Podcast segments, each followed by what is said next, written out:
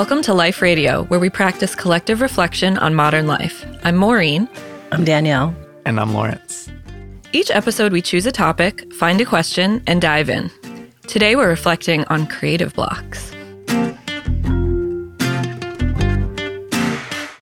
Today, we are going to talk about creative blocks. We've all had them. It's a problem. There are ways to get around them. So, what are your questions today about the topic of creative blocks? What comes up for you? So, Danielle and I used to work together, and we used to have all these conversations about blocks. And so, one thing that's coming up for me now is to your point, like, what are the ways that we work through our own creative blocks? So, it's one idea. And also, even the idea that there shouldn't be blocks. Ooh. Mm. So the framing of creative blocks as a problem is maybe problematic. Very problematic. Very meta there. So meta, so fast. it's those deep breaths. Mm. That's interesting. Hmm. So maybe another angle is, or not an, not an angle. Maybe we should talk about this anyways. But like, what is a creative block? Mm. Like, what is it actually? Like, how do they show up for each of us? Because I know some of mine have been surprising. Yeah, and that for some reason is making me think about like what is the role of creativity in our lives in like who is considered a creative quote unquote Oh, because yeah. even if you're not in the particular industry like you know you're not an artist or a musician or something there's ways in which in my work as a consultant and a facilitator and someone who designs collective you know collaborative process i need to be creative so yeah maybe there's some question about what role does creativity play in our day-to-day lives Yeah, and I wonder even if there's a distinction between our creativity and our life force itself. Ooh. Mm. Hmm. So that question was: Is there a distinction between our creativity and our life force? or how are they linked Yeah, because you notice that there are millions of people in the world right now using creativity to survive. And we have these worlds built up around creativity being an object that someone creates, but we don't fully recognize the ways in which getting to work for some people is a tremendous act of creativity. right Yeah, that's real. And so, what does it mean when our life force is blocked? right right and then what are practices that we have found to be useful in unblocking it or unleashing creative energy Oh my god, this is so good. I can like feel it in my stomach. ooh that's a sign It's because it's a really good sign. do you feel your creative life force in your stomach Is so much creative life force. It's just like ready to get going. so what's the question here that seems to encapsulate where we're headed with this that we want to pose to ourselves How to unleash life force? ooh okay Hmm. how can we unleash our life force Wow. okay. So- well, Danielle, yeah how do we do it danielle we're waiting. we're looking at you I've been working a lot lately with the early stages of creative process and thinking about it particularly from the perspective of voice. You know, how do we use our voice to just be seen for whatever's happening for us? And one of the things I've realized, I would say, in the past six to nine months is how important it is to have small, closed, tiny audiences of people who I would say anything to to unleash my filters and blocks because we're in this time where everything has a global audience or the so called potential for a global audience. And so that in itself can create a block because you don't know who you're talking to anymore. Whereas if we build small communities, and this could be around a writing project, this could be around entrepreneurship, this could be around people supporting one another just in life, right? But I'm noticing that in this time of massive audiences, the most important thing to my creative life force is tiny audiences of people who love me. That's really interesting. I have a coaching client who's an amazing writer, And she's really starting to get bigger in her writing. And one of the topics that comes up is, you know, what happens when the trolls come? And I think that there's a way in which, you know, the internet has been amazing in terms of being able to reach larger groups of people and audience. You know, you can connect with audiences who you don't maybe have a personal relationship, but there's a dark side to that. And the fear of what can be unleashed when people who don't know you, you have no relationship with them, and it's all anonymous, right? So people feel free to say things they might not say to your face. I think fear about what can happen with that is a creative block for a lot of people who want to be putting their work out into the world, but actually don't want to have to face that that shadow side of the internet. Yeah. So as I think about my creative blocks and how fear shows up in them, I do think fear is pretty consistently at the root of all of them. Even though the the manifestation of that fear could look totally different.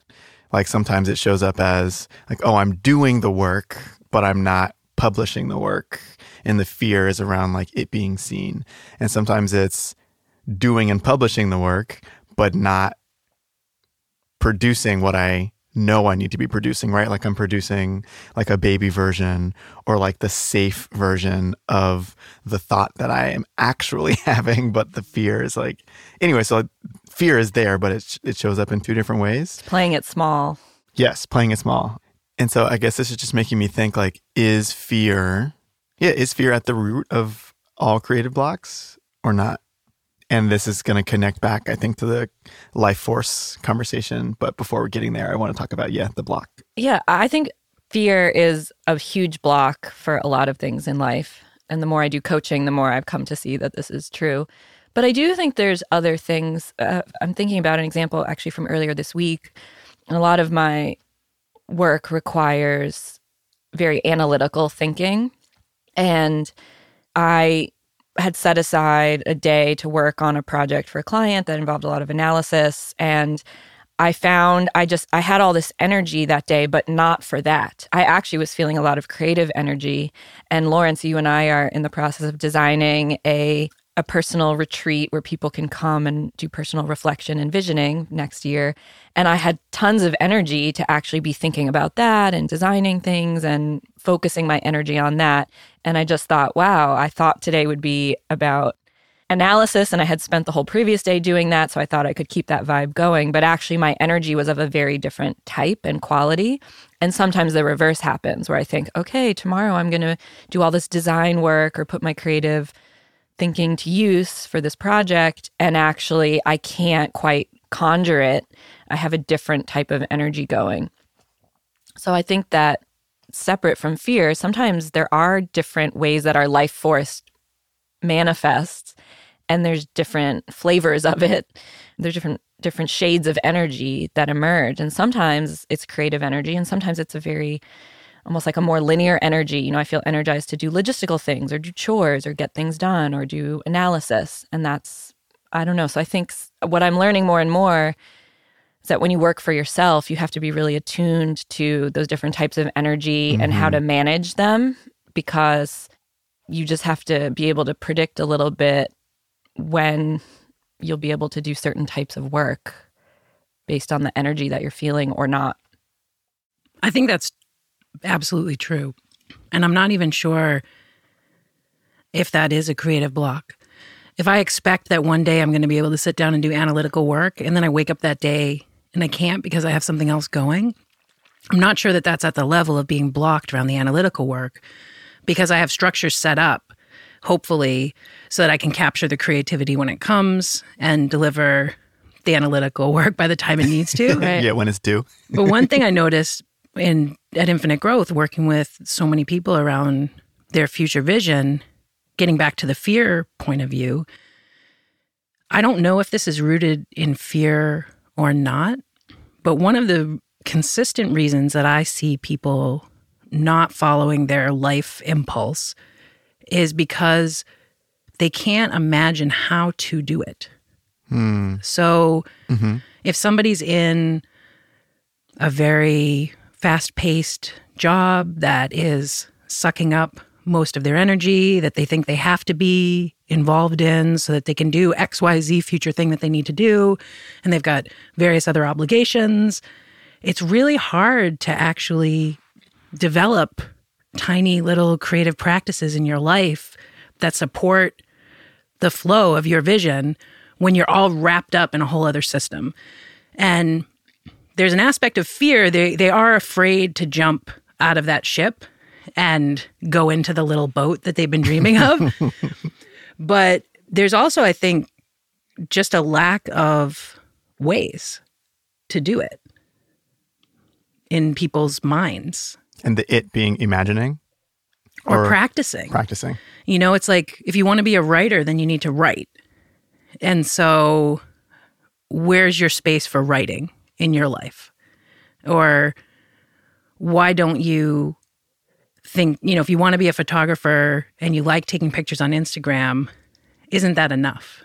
And I think, I mean, part of the this capitalist situation that we're in right now is like if somebody likes to make tacos, it's not enough for them to make tacos and serve it to their friends. It has to become a taco truck, side hustle, franchised business commodity. right. Whereas, like, if you love to make tacos, why don't you just make tacos? If you love to take pictures, why don't you just take pictures? If you love to write, why don't you write? Yeah, I feel like part of what you're speaking to is the belief that if you love to do something, it has to be your livelihood. I feel like there's you were also talking about like the need to grow something to the level of global business, like the franchise pathway. But even if you don't do that, or maybe they're connected, like the two beliefs are connected, like I have to grow this thing to be profitable and global, and this is the thing that has to provide for my well being. So I can't have my full time job or my over full time job and make tacos. Like, so there's a way in which someone might have creativity flowing and then as soon as they need to make money from it or see it as a livelihood or some kind of commodity that that might actually block their creativity in terms of producing that thing that was previously just flowing. Yeah because it's not flowing anymore. It's being directed. Hmm. being directed by the market. What can i how can i sell more of this in a more profitable way? Or being directed by the client around what they want. I mean, I lost the sound of my own voice for just all of my creative work being funneled into client situations for so many years. It was actually quite quite a journey to recover my own creative impulse that's not based around what the client will like or want or needs to hear. And I feel like that relates back to what you were saying, Maureen, about noticing what type of energy you have in a moment and then following it. Like if you are in a situation where you have to be responding to what the client needs, you you have to learn how to ignore where your energy is or where it's coming from or what yeah what the impulse is i like that you use that specific word that feels really resonant like yeah you just have to train yourself to ignore your own impulses and that is yeah super super destructive i feel like we've talked about a couple of things around like so fear is one type of block one type of creative block. And there's a couple of other things that we've sort of floated around. And I'm really curious how each of us have re- related to or experienced fear based blocks. Or have you? Oh, I have. I had um, a few moments where I can remember one time in particular, I just got up on stage and given a exciting presentation to thousands of people about the environmental work that I was doing. And then I went away for the weekend to a cabin with a friend who just lambasted me for my views on the environment and accused me of all of these things that wasn't what I believed or what I meant, but the attack was so meaningful to me in that moment because I had just been really vulnerable on the stage sharing my vision and and sharing about the work I've been doing. And it created a fear, a very real fear for me that's different than like a trolling fear. But it actually created a fear in me that if I spoke my truth, that people who I cared about were going to get mad at me. And it really silenced me for quite a while, you know, to to be the communications director in me uh, is always trying to like, scenario plan how a message is going to be received. So I'm already working with that as a potential creative block that I have a communications director in my mind. So that just got amplified through this experience to really just be filtering and analyzing everything and really, really playing it safe with what I would publish. Hmm. That's intense. And I think just one little example for me when I, I guess it was three or four years ago when I started my public writing practice. And I keep very meticulous, detailed notes about this on my blog now. But for the first, I told myself I was going to write every day starting like December 31st, 2015. And then I, I think I wrote maybe 12 posts. Like I wrote, yeah, I published 12 things in the month of January 2016. And then February 2016, I think I published three things. and I think what happened was I told some, I told like a very small number of people about it. And then they saw it and I got feedback from them about it. And I was like, like it was all positive feedback, but the fear came up was like, what if the feedback doesn't, uh, what if it doesn't stay positive? Right. and I just, what's the word? Like regressed. like I regressed hard. Yeah. And it felt very, very fear based in hindsight. Hmm, that's interesting. I've gotten into the habit of not giving anyone feedback unless they want it. So I will ask them if they want it or wait until they ask me, which is actually, you know, challenging at first for someone who's very opinionated like myself. But but I hadn't even thought about that aspect of it where even if the feedback would be totally positive that someone's just anticipation of feedback in general might actually be a creative block. That's interesting. Yeah. And I think that's part of why when we create loving environments for people to share, we can actually get through some of that stuff. You know, where there's agreements about what kind of feedback. My early my early stage work, I don't want feedback. I know the direction that it needs to go. The number one thing that I need to do is externalize it. The minute that I press send, it's clear to me where the gaps are. It's clear to me what I want to add. I don't know why, but there's something about externalizing the work that is enough for me to take it on my own to the next phase. And it's great, you know, to send it to someone and they they write back and they're like, "Yes, you know, amazing," yeah, or yeah. just keep going, yeah. keep writing, you know. And that's enough you know and, and i think particularly we're in such a critical moment in the culture everything we've talked about this before how everything is critiqued and dissected and that's I don't think that's helpful. Yeah, I've dubbed in early it, stage. I've dubbed it chronic critique syndrome. Ooh, yes. but that said, I will say with my photography practice, one of the most valuable things in my practice has been being part of a critique group. We literally call it a critique group, which is a standard practice among artists. But I gather three or four times a year with five or six other photographers and our teacher, and we share our work and get feedback on it.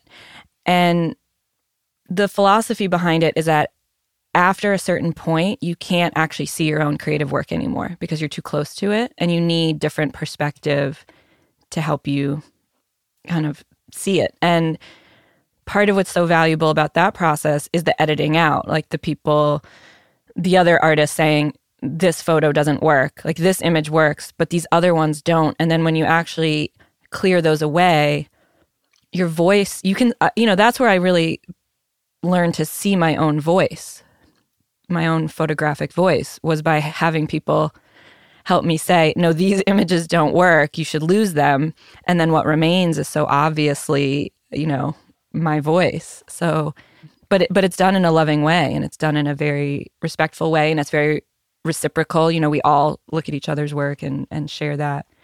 And it's done at a later stage in the process. Yes, right. you don't have yes. those people right. standing there with you when you're snapping the photo. You don't have them standing there with you when you're making your first round of selects and right. and cropping and, and doing your color correction. Exactly. And it's later in the process because I, I mean, of course, working in film, working in communications, working as a writer, I love a good editor to come in and just shred it. Yeah, I yeah. want to see that true voice. But when we're in the seedling stage and you got boots all over your stuff, there's not going to be a garden. Right. Hmm. That's right. Hilarious metaphor. Trample the seedlings. Yeah. So I know we all think about collective or collective creativity, creative consciousness as groups of folks. Like, I'm curious to get there, but I just want to say before thinking about that, it sounds like we're talking about like two different layers of blocks, or maybe not layers, like, there's a trajectory and there's some of the blocks that we can deal with that are around just getting our stuff out in the world like just pressing the shutter button you know publishing the the piece.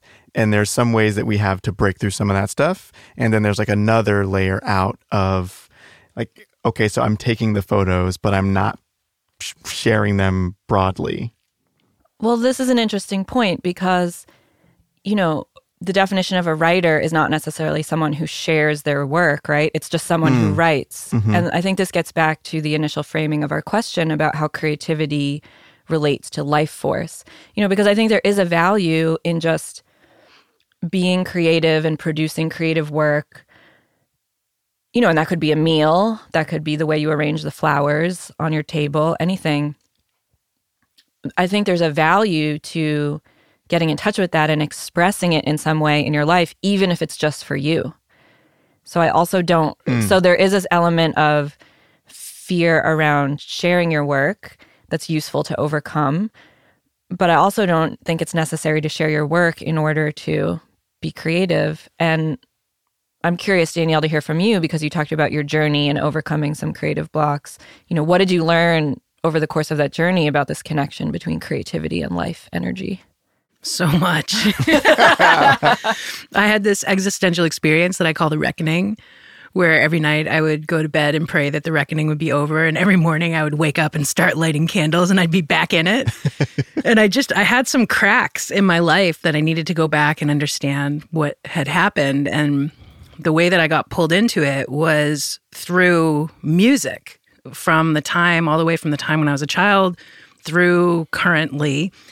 And I started cutting together this mixtape of all of these songs that are not mine. So I can't really ever publish it. And then going through old photos and reflecting on my life and trying to make sense of what had happened. And something shifted for me in that process when I started to, of course, as a communications director, I started thinking about my audience and had this glorious revelation that there was no audience for this piece of work, that this was mine and it was for me, and that I was going to spend time on it. And that actually my own creative work required time and space, and that it was a part of my balanced perspective as a human being to be making creative work from the ways I was working in my garden to the ways I was preparing meals to the ways I was walking along the river to the ways that I was involved in this wild, expressive project that I'm actually going to turn into an installation and a sort of like three dimensional experience. And I want to work with other people to bring them through their reckoning, whatever it may be, trying to figure out how to do that. But the the point being that I had separated creativity and creative practice from my life force. But what I realized is that it actually is my life force, that it's completely intertwined, and that all of my activities are creative. And that framing has just actually unleashed a lot of happiness in me. You know, to not be compartmentalizing creativity, but to be bringing it in to anytime it comes into my consciousness, I allow it to be there. Hmm. And it's just caused my expression to increase so much.